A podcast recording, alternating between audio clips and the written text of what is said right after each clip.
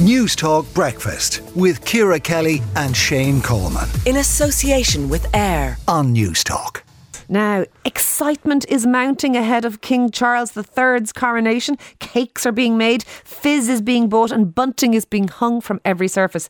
But this isn't England we're talking about, or even the UK. Royalists across the Republic of Ireland are readying themselves too, and Sarah Madden's been talking to them.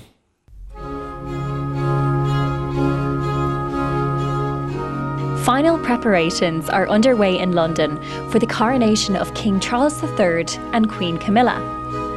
3,000 street parties will take place, 62 million pints will be pulled, and some 300 million viewers will tune in globally. Just to be a part of it, to say, yeah, I was there, I brought my flag, I represented, so I'm very excited. Some Irish people will pay no mind to the proceedings. Personally, no, because I'm going to a stag, so I don't think that'll be on at the stag. I certainly will not. This lad now, I wouldn't be so sure, you know. Charles doesn't do it for me. Camilla doesn't do it for me. No, too many other things on my plate. but across the nation, sleeper cells of royalists are awakening for the occasion. Tell me about it because if I don't get Hello magazine on a Tuesday for my mother in law, I don't get fed. Will Andrew be there? Where will they seat Harry? Is he going to be 10 rows back behind a pillar, which is where I'd put him? But I think it's a good spectacle and people will want to watch it. So, who are Ireland's royal watchers? Why does the appeal of the monarchy wear on? And how are we celebrating Bonnie Prince Charlie's big day? What's going to happen on Saturday? There's going to be two major watersheds. One is the tea making, and the other is the toilet flushing. So I'm making an appeal to Irish Water please have the water supply in top notch condition. Patrick Hugh Lynch is a photographer who's captured many royal events and occasions here and across the pond. Princess Kate. What can I not say about that lady? She has the magnetism of Audrey Hepburn her eyes, her presence. She is a walking embodiment of a combination between the Mona Lisa and the ceiling of the Sistine Chapel. Patrick's affection may be personal, but why does he think the Windsors are winning over the rest of us? It's escapism. It's the ultimate escapism. I will have gone to a certain supermarket. I will have stocked up with uh, liquid and uh, food enhancements, but I'm going to have a ball and say, Charles, till we meet again, my diary is open. It's a free soap opera that we don't pay for. Like, what's not to like? Claudia Carroll is an actor and author. She says that, like TV soaps, the continuity of the royals can play backdrop to people's lives. I vividly remember Diana coming on the scene in 1981, and suddenly they got interesting.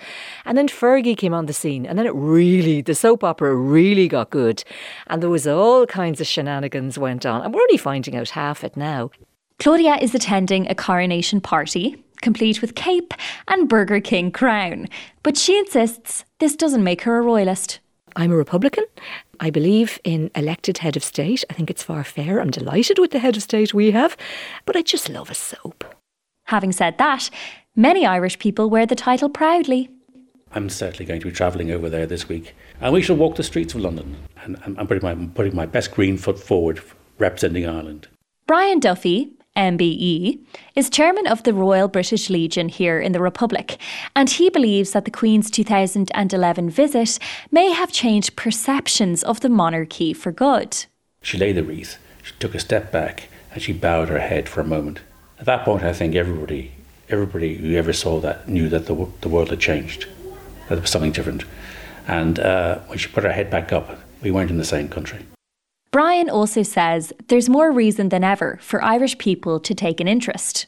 Well, I think British society itself is radically different from what it was in, in, in 1950s.